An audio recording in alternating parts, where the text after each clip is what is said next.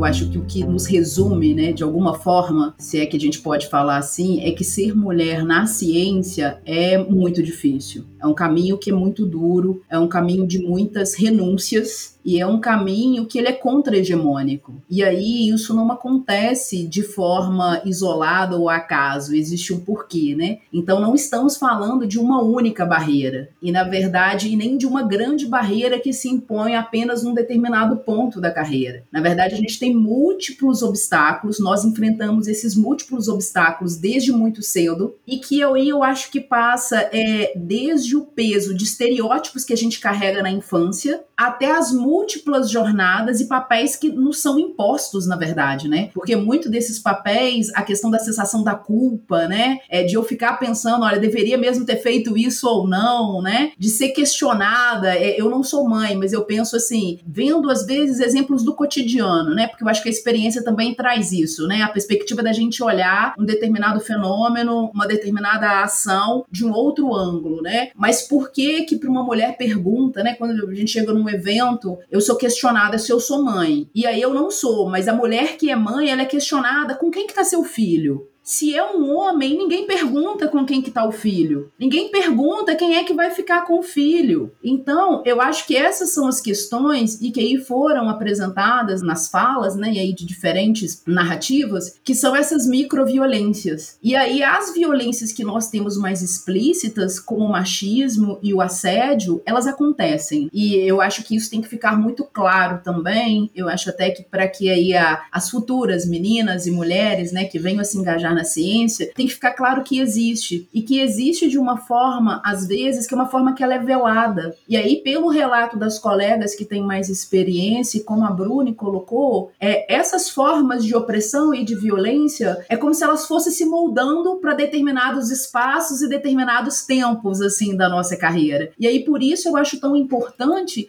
a gente ter um bate-papo como esse. E entendendo, sobretudo, que quando a gente olha para a ciência hoje no nosso país, ela é abordada dentro de uma lógica que é calcada pela meritocracia, pela produtividade, pela cis heteronormatividade, né? É entender que a ciência tem cor ainda no nosso país, né, Zélia? Que eu acho que é muito importante a gente pensar nisso. E aí, de alguma forma, todos esses aspectos, eles acabam privilegiando os homens, né? E também, obviamente, assim, quando a gente olha, a gente está falando de um determinado grupo, né? A gente está falando de homens brancos, cis, hétero, classe média, que são os grupos que são privilegiados. E aí, é, eu também fico muito feliz, Zélia, né? Eu te leio, tá, Zélia? Eu sou lá da saúde coletiva, mas eu fico ali de olho. O quanto é importante, algo que a Rosana também a, apresenta, a questão da representatividade, a questão da gente olhar para o lado, da gente se enxergar, né? E alguns ambientes são ambientes que são mais duros, né? Que são, são ambientes hostis. E aí, nesse sentido,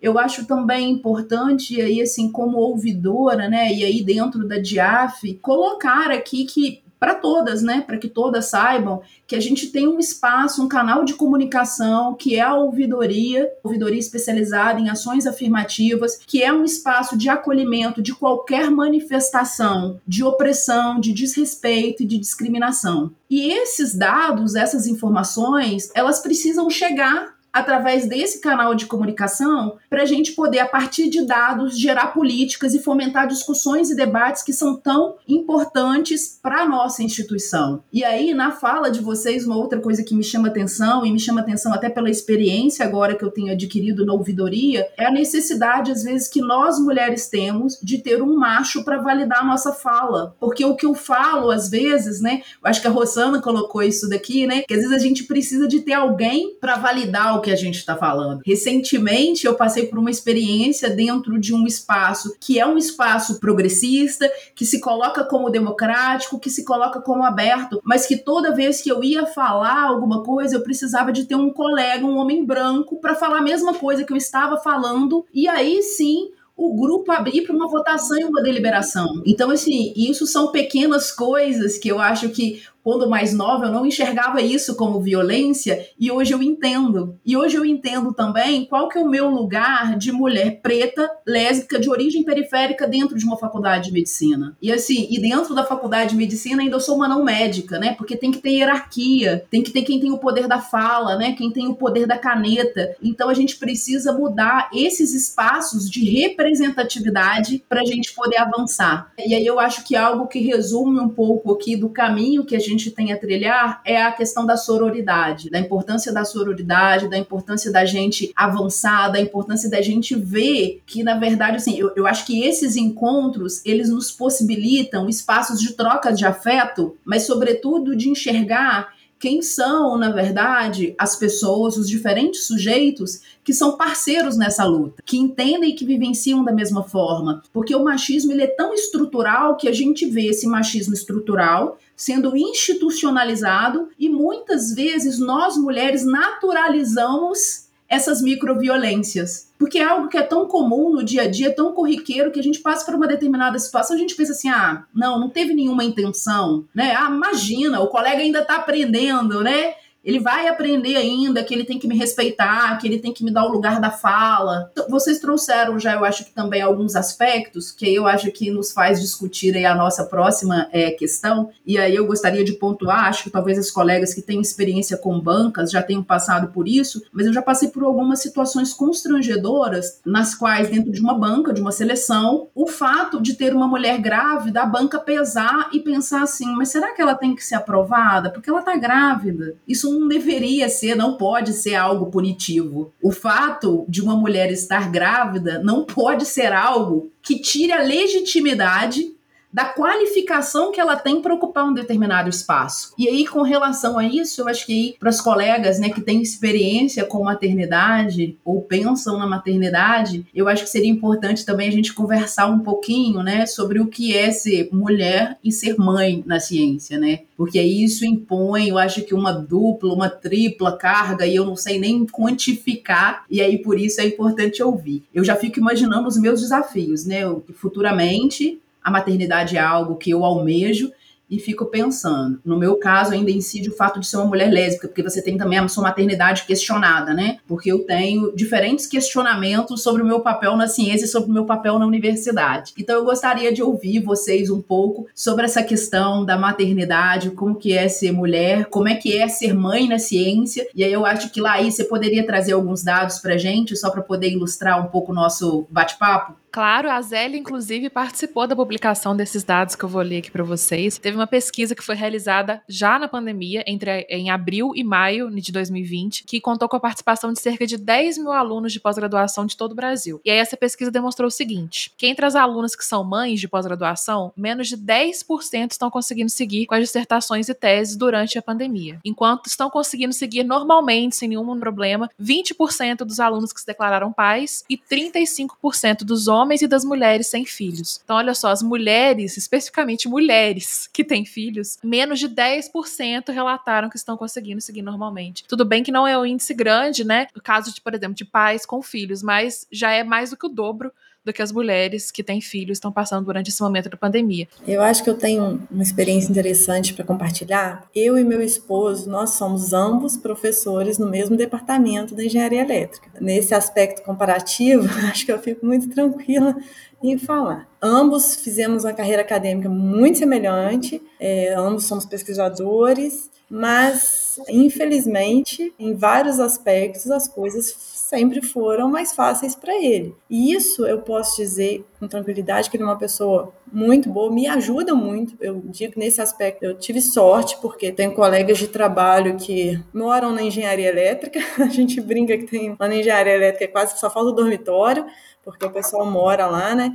Eu consegui ter uma troca boa com meu esposo, a gente se ajuda muito, mas mesmo assim, proporcionalmente, a carga é imensamente maior comigo. E isso se reflete na minha, nas minhas possibilidades, não possibilidades, né, palavra errada, porque possibilidade eu tenho, capacidade eu tenho. No tempo que eu tenho para me dedicar à pesquisa, para me dedicar aos meus alunos. Na pandemia, então, foi assim algo extraordinário, porque as crianças ficaram sem escola, né, sem escola assim presencial. Por melhor que às vezes a outra pessoa que esteja com você, ela seja para te ajudar. O trabalho pesado recaiu sobre muitas vezes as mulheres e a referência principal em casa ainda é muito a mulher, ainda é muito a mãe. Mais que a gente fale assim, vai lá, pergunta seu pai, ele também sabe. E a gente, infelizmente, eu acho que a gente, a gente vai aceitando, né? A gente vai se acomodando de certa forma, ou porque não está vendo uma outra possibilidade. E na pandemia isso ficou muito latente. A vontade de continuar produzindo, fazer as coisas. Eu, eu vi a Rossana falando muito de ir a congressos, né?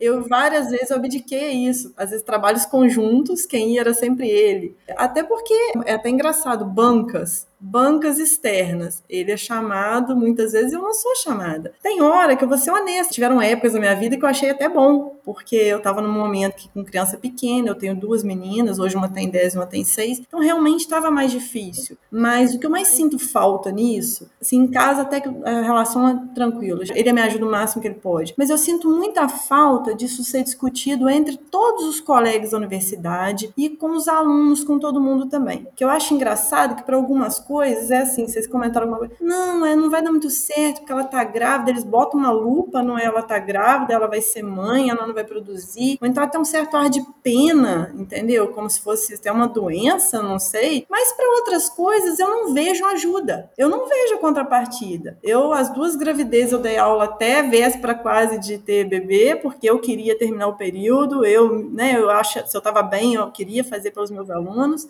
eu não vejo ser conversado entre os colegas, entre as mulheres a gente conversa muito, mas eu sinto falta da gente conversar, a gente levantar, a gente debater isso com os homens, porque eles são parte essencial dessa mudança. A gente também, eu acho que a gente tem que se posicionar, a gente não pode ficar calado, a gente tem que tentar, mas eles precisam entender disso também. Às vezes eles passam por isso, veem isso dentro de casa. Mas quando é uma colega de trabalho, ninguém me facilitou um horário de aula. Eu dou aula durante o dia e à noite também. Eu dou aula à noite, até às 11. Às vezes eu grávida, muito cansada, dando aula até à noite. Fiz, fiz com prazer, mas estava desgastante. Às vezes um horário com um colega trocasse, que um chefe de departamento me, me aliviasse. Às vezes uma disciplina, né? Você quer esse período? Eu não vejo isso. Eu vejo muito a questão da maternidade ser olhada negativamente né, no sentido, ah, vai dificultar, atrapalha, ela vai largar no meio do período, como se todos nós não tivéssemos tido uma mãe, né, eles inclusive, os homens inclusive, tivessem tido o cuidado necessário. Então, assim, é, não é fácil, isso não é fácil, eu acho que isso precisa ser trabalhado com todo mundo, inclusive com os alunos. Eu converso demais com os meus alunos, essas dificuldades. Todos nós somos diferentes, e isso é positivo. Só que a gente, em momentos diferentes da vida, a gente vai ter necessidade de apoio diferentes. Em alguns momentos a gente vai estar apoiando, em alguns momentos a gente precisa de apoio. E nessa época mais latente de, de criança pequena e tudo, é um dos momentos que a gente precisa de apoio, mas parece que as pessoas em volta nesse momento só olham o negativo. Né? Não olham o positivo. Eu senti muito isso. Posso complementar? Uma coisa que eu, depois talvez de algumas décadas, né, que eu penso, nós mulheres usamos muito a palavra ajuda, como se a gente tivesse toda a responsabilidade é só nossa, então você precisa de ajuda. Na realidade, a gente não pensa que tem que ser compartilhado, que não é uma missão sua e aí você recebe uma ajuda um pouco, parte da gente também, da nossa cabeça, né? Como que a gente encara essa maternidade obviamente é muito forte para a mulher, mas eu carreguei é, muita culpa em relação quando eu tinha que viajar e a minha filha era pequena e eu ficava ligando toda hora, como se eu não tivesse o direito de estar ali apresentando uma palestra e viajando. Para mim foi desafiador ser mãe e manter a minha carreira de pesquisadora e exigiu um esforço muito grande e inclusive com a minha vida pessoal prejudicada, né? Muitas mulheres se separam, eu me divorciei,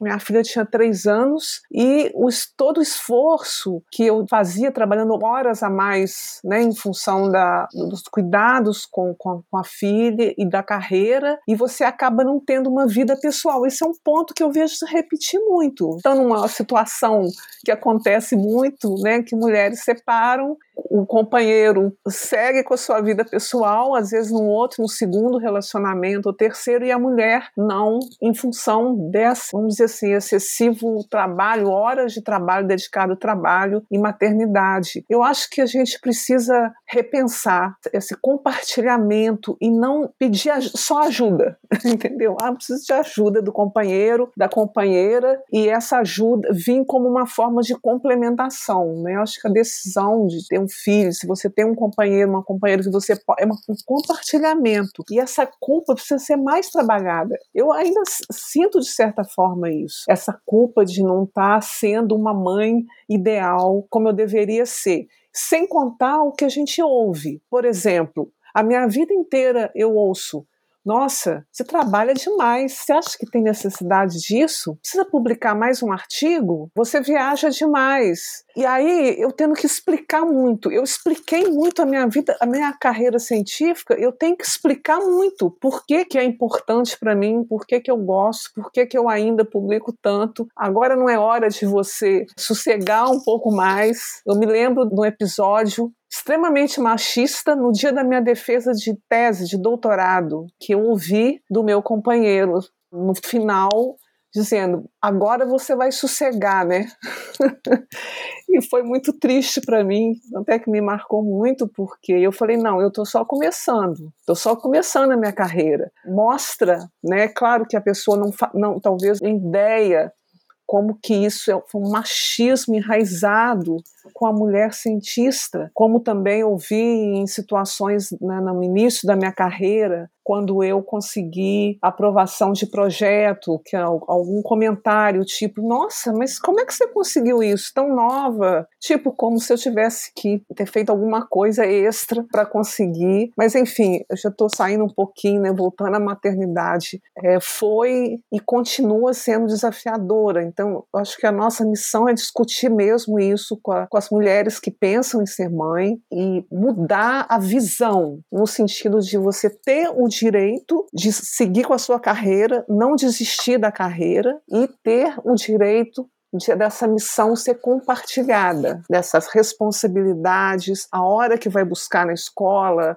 desde levar ao médico, compartilhar dentro do possível, porque não é, é responsabilidade exclusiva sua. Né, a gente quase que agradece assim imensamente. Né? Eu lembro de fazer isso. Ai, muito obrigada. Você pode buscar na escola hoje? Ai, graças a Deus, porque eu tenho que terminar de corrigir uma tese. Né? É, é, um, é um pensamento que a gente tem como se uma culpa mesmo. Né? Eu acho que isso precisa ser discutido e é muito bom ter esse espaço aqui, poder abrir isso nessa conversa aqui tão boa aqui com vocês, com os colegas. Antes de passar para a Zélia, assim, é, porque a fala de vocês eu acho que acabou me instigando, né? Eu acho que historicamente, socialmente, o lugar que nos foi dado, na verdade, é o lugar da pessoa que é a pessoa do cuidado, do ambiente doméstico, né? Da responsabilidade pelas crianças. E aí vocês falavam da pandemia, vem a questão da responsabilidade não só pelas crianças, mas também a responsabilidade dos pais mais velhos, né? A responsabilidade ficou com a mulher, né? E aí quando a Rosana fala essa questão da ajuda, é algo também que eu tenho tentado mudar muito, né, no meu, na minha narrativa, porque eu acho que isso é muito simbólico, né? Quando a gente tem um companheiro ou mesmo uma companheira que participa ativamente, isso não pode ser visto como uma ajuda, né? Porque essa perspectiva do cuidado, a perspectiva da, da criação, ela também deve ser compartilhada e a gente precisa sair desse lugar, né? E aí fazer esse movimento. E aí, Rosana, eu falo o seguinte: que é pensando aqui agora, né, nas diferentes falas, a gente ainda tem um aspecto geracional aí importante que eu acho que a gente ainda não citou, mas fica claro, né? Hoje eu acho que a gente conseguiu avançar em algumas coisas, mas imagino que para você, a sua trajetória, tenha sido uma trajetória ainda com outros dificultadores que hoje talvez a gente já tenha conseguido melhorar um pouco. Então, assim, eu acho que toda a minha gratidão e respeito por vocês, eu acho que nos antecederam, abriram esses caminhos, trilharam essas possibilidades. A Laís lembrou bem aqui, né, do nosso movimento, né? Convido vocês aí que estão nos ouvindo, vocês que estão aqui comigo na mesa, a conhecer o movimento do Parenting Science, que é um movimento que foi criado pela professora Fernanda Stanisłaski e reúne vários pesquisadores do núcleo principal e tem o, o, as embaixadoras também, os embaixadores todos. Então, para conhecer esse trabalho e essa pesquisa que foi feita aí durante a pandemia também, legal para vocês conhecerem, tá lá na página, no site, onde nós fizemos um levantamento, é, mais de 15 15 mil pesquisadores, entre alunos da pós-graduação, da graduação e pesquisadores do Brasil inteiro, onde nós fizemos esse levantamento de, sobre a produtividade durante a pandemia, sobre a entrega de trabalho, todas essas questões que vocês falaram aí. E a sobrecarga, principalmente para as pessoas. Então, nós fizemos uma primeira etapa, onde a gente fala das mães e das mães com filhos menores de 12 anos. É um trabalho inédito porque cruza com a questão racial também, porque geralmente é só a questão de gênero. Como eu disse, o trabalho sempre são pautados na questão de gênero Mas aí a gente coloca também a questão da raça e as mulheres negras, em todos os sentidos, sempre foram as mais afetadas. E aí a gente fala, né, uma coisa que a gente ponderou e discutiu muito lá, foi sobre a questão da, das redes de apoio. Então, muitas mulheres negras, elas estão solo na carreira e a quantidade de mulheres negras também fazendo ciência é bem menor. Então, todas essas questões, se vocês puderem depois dar uma olhada no artigo, vale a pena ver, que afetam a questão e a mãe com criança pequena dentro de casa, né, criança menor de 16, é, 12 anos, e aí eu falo 16, eu sempre penso na minha, né, 16, 17 agora, mas durante a pandemia, por quê? Porque sempre nós mães somos mais solicitadas. Mesmo que você tenha rede de apoio, que você tenha companheiro e você tenha uma série de coisas, eles solicitam mais. Eu, uma colega minha, aconteceu um caso dela entrar no evento e o computador entra com o nome da criança, porque a criança estava usando o computador. E comigo aconteceu isso várias vezes, porque a minha filha teve problema com o computador, a aula online e ela entrava naquele Teams lá e eu só conseguia entrar pelo Teams e não conseguia tirar. E aí entrava lá, em vez de aparecer meu nome, eu não sabia mudar, aparecia o nome da minha filha. Isso mostra que você está sendo mais solicitado. Apesar de você ter isso, eu vejo a facilidade que os homens têm. Meu marido, quando a Débora falou toda a situação, assim, de encontro ao que aconteceu, ajuda muito, é participativo tal, mas o filho procura mais você. Se ele vai, ele não acha uma coisa perdida na gaveta, mãe, onde está isso? Mãe, não sei o que. Parece que eles procuram as coisas com os olhos fechados. E os homens têm essa capacidade de entrar numa sala, entrar num computador e ficar lá. E pode, o mundo tá caindo, a casa tá caindo. E às vezes eles encaram isso como uma grande tarefa, né? Um grande serviço. Essa fala nossa hoje aconteceu uma coisa aqui em casa bem engraçada. Hoje eu falei, hoje eu falei pro meu marido, hoje é seu dia de, co de cozinhar e buscar a menina na escola. E você, o que você vai fazer? Eu falei, eu vou ficar de pé pro ar, cuidando da minha beleza, da minha saúde mental, porque hoje eu tenho um podcast. E fiz isso realmente. E eu vi, né, que ele buscou socorro, né? Porque e aí o que eu faço para Não, se vira. Do it yourself. E vai buscar lá na escola. E aí todo mundo chegou e eu continuei na sala, numa boa, descansando porque eu precisava descansar. Aí encara assim como mãe, mãe, você vai continuar assim? Vou porque hoje vou ser servida, vou esperar vocês colocarem a mesa. Então a gente tem que normalizar, a Sana falou muito bem isso. Não é um favor que vocês estão fazendo, vocês vão comer também. Então lavem a louça também, coloquem a mesa, dividam seus computadores. E, e isso a gente tem que discutir com os nossos colegas. Precisa que todos os atores dessa cena participem disso, tomem consciência e não achem que isso é uma besteira, que isso é uma coisa desnecessária. Precisa levar isso. Aí quando você faz uma reunião sobre isso, você faz um evento sobre isso, o que, que eles fazem? Não participam. Imagina que nós vamos ter, está tendo uma fala lá. Então a, a, gente tem um ciclo de seminários onde a gente leva as mulheres para discutir. Aí me pediram, Zélia, você que conhece todas as mulheres da ciência, vamos fazer uma parte sobre isso? Eu falei, não.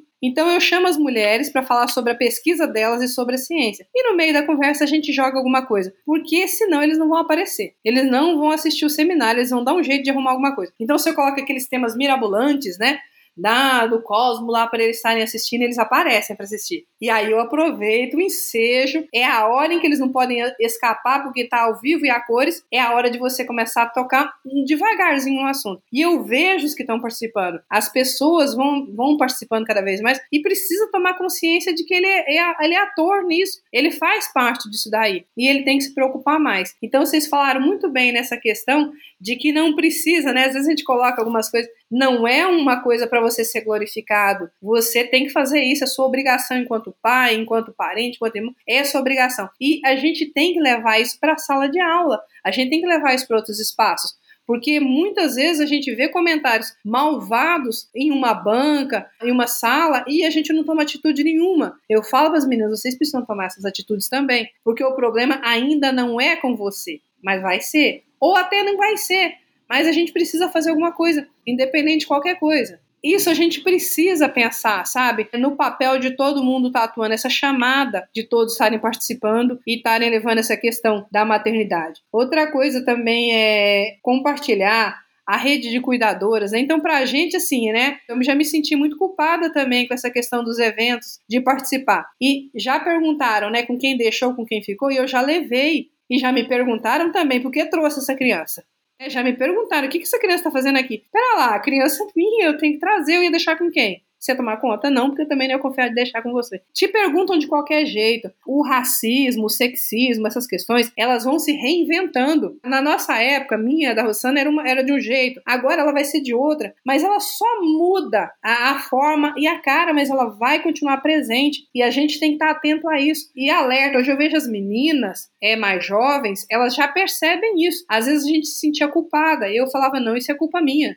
Culpa minha não. Então, assim, mas agora já existem outras que já falaram que não é culpa minha. E eu sei que não é. E eu preciso repetir isso a todo tempo. É igual uma marca famosa. Se ela não fizer a propaganda dela, ela cai no esquecimento. Se a gente não falar sobre isso sempre, todas as nossas conquistas até esse momento vão ser perdidas. Porque formas e maneiras de abafar nossa fala, de tornar ela não verdade, de tornar ela não importante, acontece todos os dias. Eu faço um levantamento, né? eu gosto de implicar com as agências de fomento à pesquisa, né? Talvez por isso em cada 10 editais que eu participe, eu ganhei, eu ganhei 3, né? Sempre assim. Mas é verdade, e eu preciso chamar a atenção deles. Eles agora me chamam para falar sobre isso, porque a gente tem perdas. Editais que valorizavam essas coisas, editais que favoreciam isso, não estão existindo mais. Faz um levantamento nos últimos cinco anos dos editais que a gente tinha para incentivar a presença da menina na pesquisa, na ciência. Cadê esses editais? Eles estão desaparecendo. Então são conquistas que nós estamos perdendo. Por isso que a fala de todos vocês que me antecederam, ela foi tão importante, porque vocês trouxeram causos que eu passei por eles em, em, em diferentes momentos, eu senti,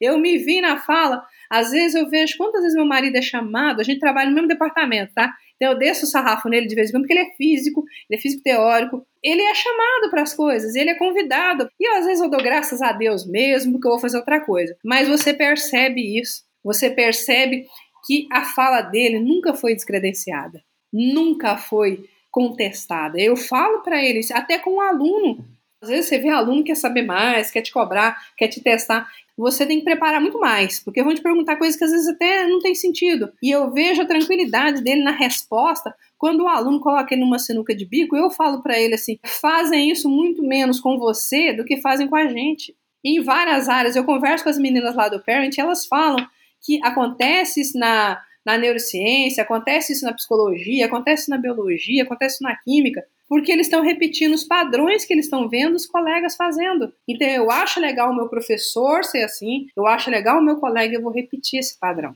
Então a gente tem que ensinar, eu sempre falo para minha, minha filha, né? Eu ensino você a combater isso. Então é importante a gente ensinar as meninas essa representatividade que a Rosana falou, é, que a Dani falou, de se ter modelo, de se ter exemplo, de mostrar para as meninas: olha, eu vou te levar na ouvidoria, tá?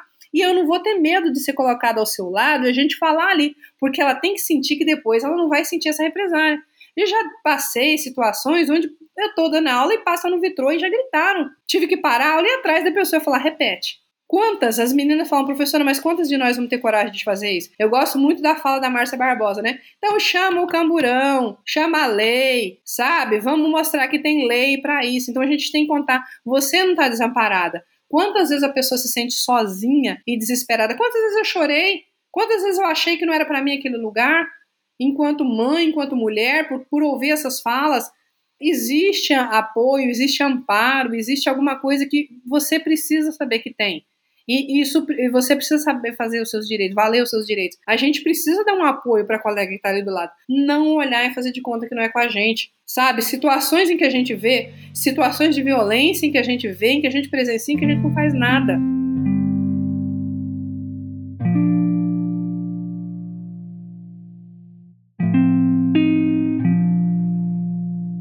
Olá, você! Fique de olho, ou melhor, de ouvidos, porque semana que vem tem mais. Até lá!